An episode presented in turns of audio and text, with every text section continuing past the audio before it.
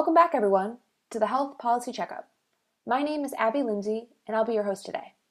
I'm a graduate student at the University of Michigan and a member of the HPSA Advocacy Committee.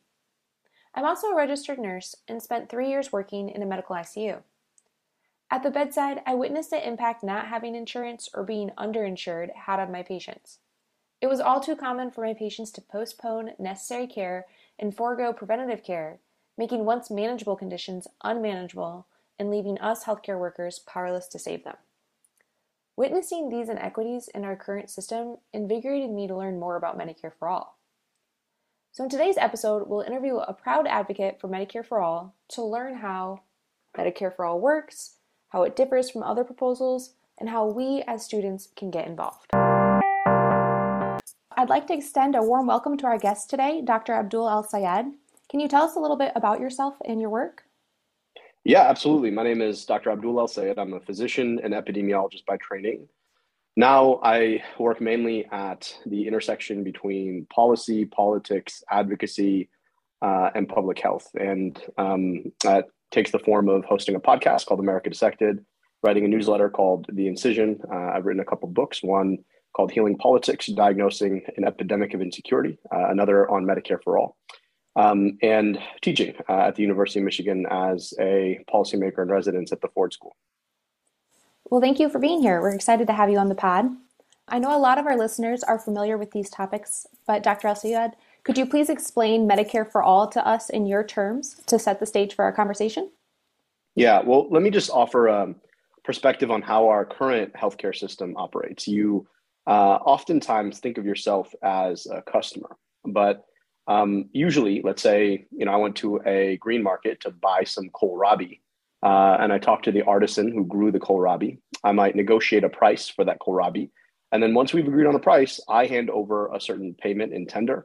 They give me a certain amount of kohlrabi, and that's a usual customer experience. In American healthcare, most of the time, if you are insured, whether you're insured by your employer and a for-profit insurance company, that your employer has selected, or you're insured by Medicaid, which is a program for low-income Americans, or Medicare, which is a program for seniors. What happens is that should you need healthcare, you get your healthcare, your insurer gets billed, and your insurer then pays tender for your healthcare. And if you think about that, given our analogy to kohlrabi, you are not necessarily the customer. You are not the one paying tender for your healthcare. Rather, you're the reason that that payment in tender was delivered. And that makes you more the kohlrabi than the customer. And the complexity in our system is that there are hundreds of insurance companies. Each of them has its own overhead. Each of them negotiates its own rates, enforces a certain level of inefficiency in terms of billing in our system. What Medicare for All would do is rather than you having to get your insurance through your employer or through Medicare or Medicaid, there would be one central government insurance program for everyone. It would be everyone's insurer, no matter how old you are, whether you turn 26, which is the reason why people lose their parents' insurance, or get married or get divorced, which is another reason people lose their insurance, or you lose your job or you don't have a job, you're going to be insured. And so that's called a single payer. Remember, the payment tender, it comes from your insurance to your provider. And in that single payer is now the government. It is your insurer. It also addresses a lot of that inefficiency in the healthcare system, which is imposed by all of the different rates that are negotiated inside. And so Medicare for All is a name for single payer health insurance, where we leverage Medicare, which is a government health insurance program. We improve it and we extend it to everybody, hence Medicare for All. Thank you. So you've kind of touched on this a little bit, but what would the average consumer expect to change under the Medicare for All plan? Well, rather than having to watch your paycheck garnished by a for-profit health insurance company, you would instead pay a tax every 2 weeks or month. And you would be insured through the federal government, just like people who are on Medicare. If you lose your job, right? If you get married, if your kid turns 26, If you turn 65, nothing fundamentally changes about your health insurance. The overall cost of care would go down. The amount that is paid, that is taken out of your paycheck in the form of taxes rather than in the form of premiums would be lower. And there would not be out-of-pocket costs at the point of care in terms of copays and deductibles, deductibles being the, in effect, paywall that you have to pay in order to get access to the health insurance you already paid for in a premium. And so your healthcare, health insurance would be more durable. It would be portable. It would abrogate any out-of-pocket costs, and the overall costs would be lower. The other important point is that one of the things that health insurers do right now is they police where you can get your healthcare, what doctor you can see, what hospital system you can seek care in. And because Medicare, right, the federal government would be your insurer, no matter who you were, you could see any doctor you chose to see. There is no such thing called in-network or out-of-network. So the experience of being able to see whatever doctor you want actually gets better. Opponents often say that you lose your choice. And what they're talking about is the choice of health insurer. But let's be fair, right? That choice that you make in November in a 1 month period between, you know, a number of different plans that calculate payment in different ways, that's not really the choice most Americans want. Most Americans want a choice of what doctors they see, what hospitals they go to, and under Medicare for All, they would have that. So you end up having healthcare that's always there for you, that you can take anywhere, that costs less and doesn't impose out-of-pocket costs. So then President Biden has proposed a public option to try and reach universal health coverage. Can you explain some of the key differences between the public option and Medicare for All for those who might not know? So a public option operates a government health plan that that people can select into. And there are a couple of different ways to think about this. One is that in theory, your insurer could choose to insure you through the public plan. That is sort of a wide public option. A narrow public option is if you're not insured through your workplace and you're left to try and buy insurance out of your own pocket, then you would potentially go and purchase a narrow public option on this exchange. But there would be a government health plan that anybody in theory could select into. Now, on the one hand, right, depending upon how generous subsidies, government subsidies for this insurance, government insurance plan are, you could imagine it being substantially less expensive and potentially competing with the private plans. But there is no actual reason why a public option guarantees any universal health coverage. It's just another option that happens to be run by the government. It all depends on how generous that option is. You could imagine a world where it just goes to zero cost for the lowest income people, in which case potentially that's the case. There are a couple of things that are important to consider about what the public option does not do at the systems level of healthcare. Because at the systems level, one of the most important things that Medicare for All would do as a single payer is it becomes the only buyer of health insurance on behalf of everyone in the public. And that is what we call in economics a monopsony. Everybody knows what a monopoly is. A monopoly is the only seller of a good. A monopsony is the only buyer of a good. And when government is a monopsony, government gets to dictate the cost just like, or dictate the price just like a monopoly can. So with a government monopsony in healthcare, there are a lot of ways that costs can be brought down on behalf of everybody in the healthcare system. Public option cannot achieve that outcome in large part because a public option is just one of many payers. And so it doesn't have that monopsony capacity. The other aspect is that we've been watching, anybody who has lived in a major metro area for more than 10 years has watched as bigger hospitals have gobbled up smaller hospitals and created these mega systems. That's called consolidation. And one of the reasons that hospitals can consolidate is because of the differential rates in reimbursement for healthcare that they can command based on their size. Under Medicare for All, the rate is the rate is the rate is the rate. There is no competition on differential rates for the same care. And so it would halt a lot of this consolidation in its tracks. Whereas with a public option, you don't get that simply because the same games get played around reimbursement rates and pricing for healthcare that allow bigger hospitals to command better prices. And one of the reasons that consumers should worry about consolidation is because you can imagine a world where you just can't travel far enough, fast enough, if you were to have a heart attack or even something less serious like a broken leg, to get to a system that your insurer has a network deal with. And so, you know, consolidation does become an issue. And we generally know that, you know, when you end up having a monopoly or even an oligopoly, they can change prices in some really exploitative ways. And so the secondary impact of Medicare for All around pricing, price negotiations, and consolidation are critical aspects in the systems functioning of healthcare, which you don't get with a public option. So I want to try and compare this to Netherlands' delivery of care, in which there's still a universal healthcare system, but they're managed by the government and they're supplemented by private insurers. So all residents are required to purchase health insurance from private insurers, which are required to accept all applicants. And financing primarily occurs through the public, through premiums, tax revenues, and government grants. Now, do you think there's a version similar to this that would allow the U.S. to keep their private insurers, highly regulate them? Could that be successful? What you're describing is a system where health insurance, in effect, is treated like a utility, right? It's highly regulated by the government. They operate within a particular scale and scope of profits. And the product that they offer has to fit within a very clear band. It's very similar to what we do when it comes to electricity and energy generally in America. You know, that system has a certain clear linear follow through from what we have right now. I worry about it for two reasons. A,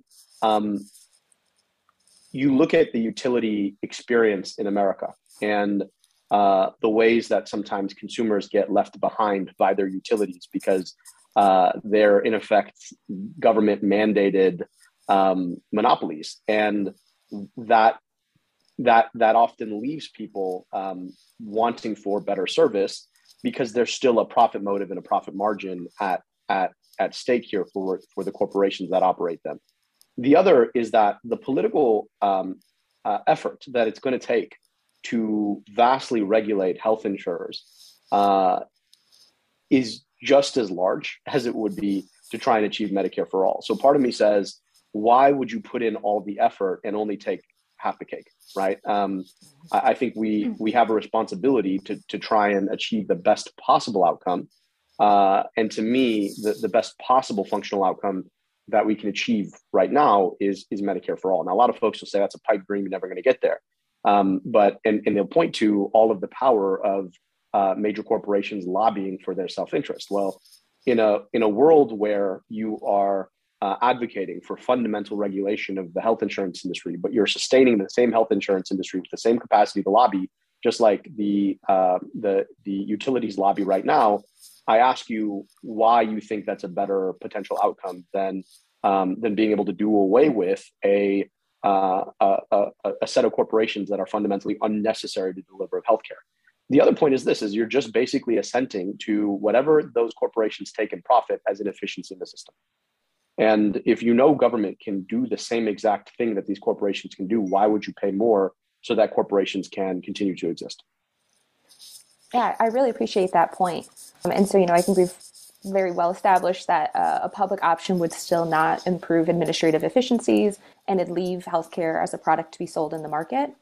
So then how can you expand on how you think Medicare for All fits our cultural context in the U.S.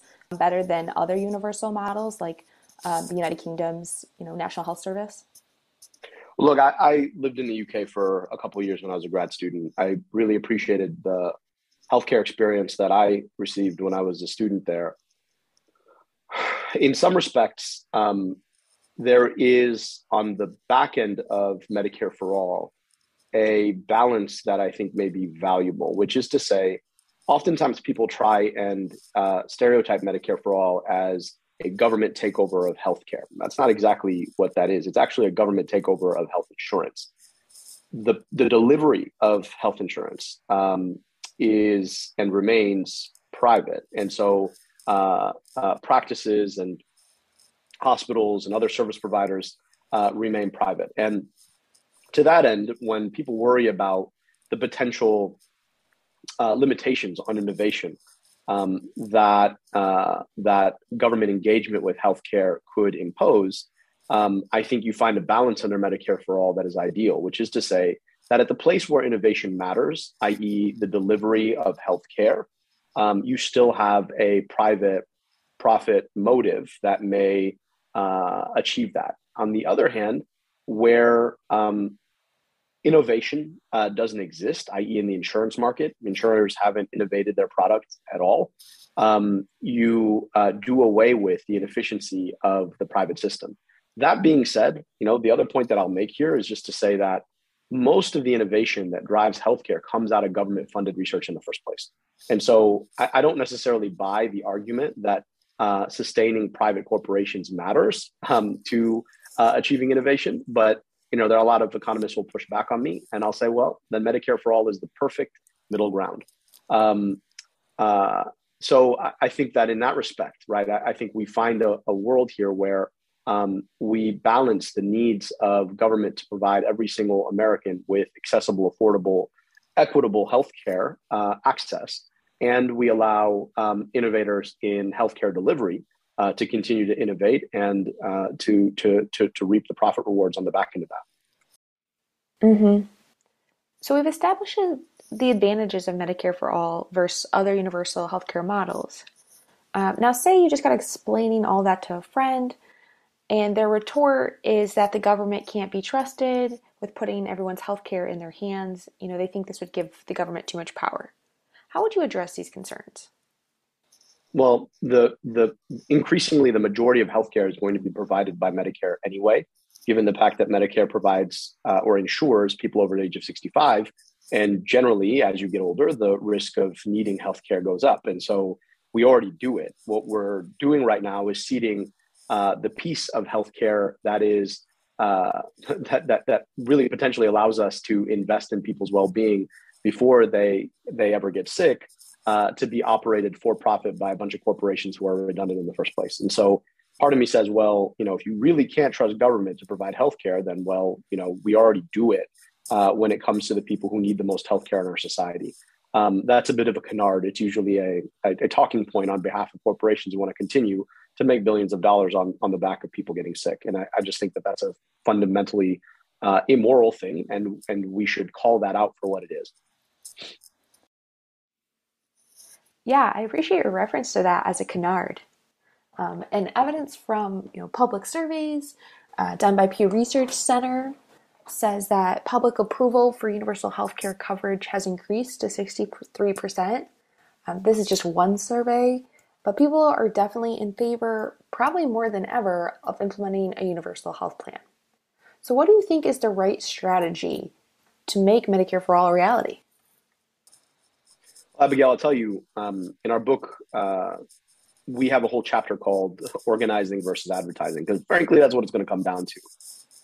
The reality of it is that the structural features of our healthcare ecosystem are driving more and more people to question why our healthcare system is what it is today, every day. And that's because every day, the cost of healthcare goes up, the amount of money that is charged to people on the back end, adding literally insult to injury when they get sick in the form of deductibles and copays, that goes up. More and more people have to have annoying, frustrating conversations with some faceless insurance bureaucrat just to get the healthcare paid for that they thought they already paid for. And so I think as that happens, it is critical that we build movements to catch folks as their recognition of the injustice, the inequity, and the failure and inefficiency of our healthcare system becomes manifest and obvious to them just in having to engage with the system as it is. But it's going to take us organizing. And the folks who make money off the back end of the system, they want to tell us that it is impossible. They want to tell us that we can never succeed, and that the American people don't want that. And, you know, the point that I keep trying to make to folks is that, well, we are the American people. And if you want it, I promise you, there are other people out there who want it too. And our job is to come together, to build in numbers, to continue to advocate for a system that doesn't leave us behind for the well-being of a corporate back pocket, and to believe in what we can do if we do it together. Is there anything you think we can learn from other successful movements like marriage equality or the legalization of marijuana that we can apply to Medicare for All to help get there? Yeah. On the one hand, what those movements were able to do that was brilliant was to turn the conversation, the controversy, into a fundamental referendum on a value. Is love love? Love is love, right? When you say love is love, you're asking, is love love? Yes, love is love. And so they were able to really drive home a conversation about a practical value. And for us, the question is healthcare a human right? And if it is a human right, then we require our government to deliver on behalf of people.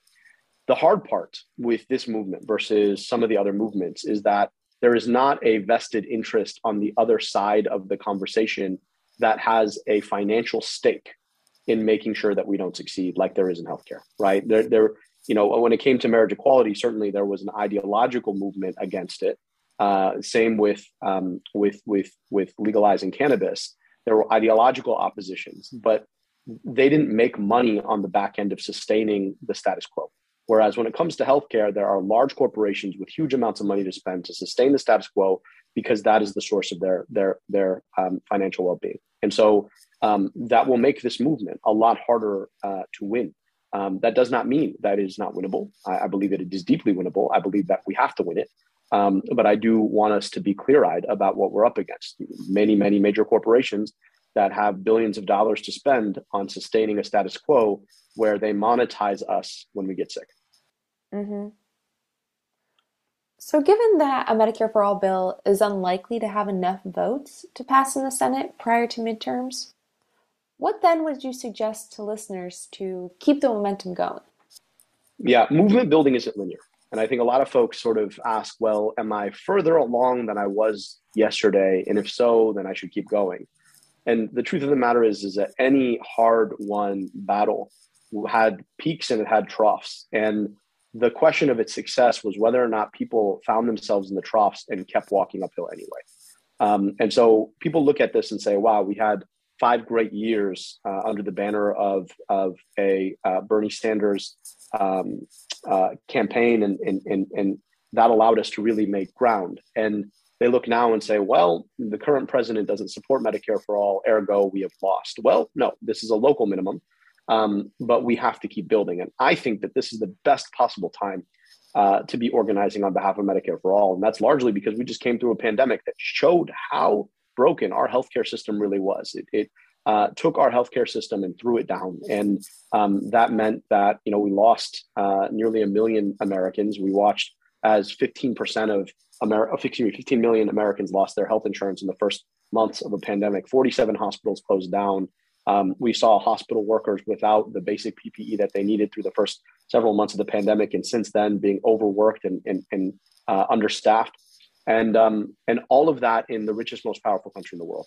The system is clearly, manifestly broken, and I think this is the time to build together, to engage with like-minded people, and look for the next opportunity, and it will come, even if it's not under this particular administration. What are some specific actions that students can take to get involved and support the movement for Medicare for All? Yeah. So our chapters of PNHP, Physicians for a National Health Program, organizing across every medical school. There are, lots of efforts through the American Medical Student Association or efforts to hold the American Medical Association accountable on this issue.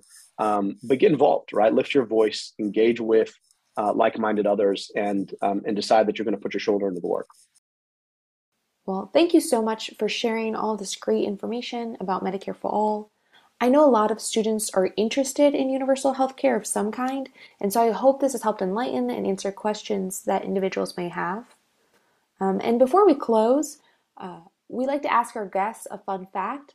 So what is a book you would recommend to students right now? Any genre welcomed. There are a lot of them. One that I think is really helpful to understand the intersection between our society's structural racism and the fight for universal health coverage is The Sum of Us by Heather McGee. She talks about the ways that racism has been weaponized against universal public goods in our country, healthcare being a principal one of them. So I think it is really helpful in terms of context for where we are and where we need to go. I can't wait to check it out. Well, thank you so much for taking time out of your day to talk with me and share your wealth of knowledge with our listeners. Abigail, thank you so much for having me. I appreciate you.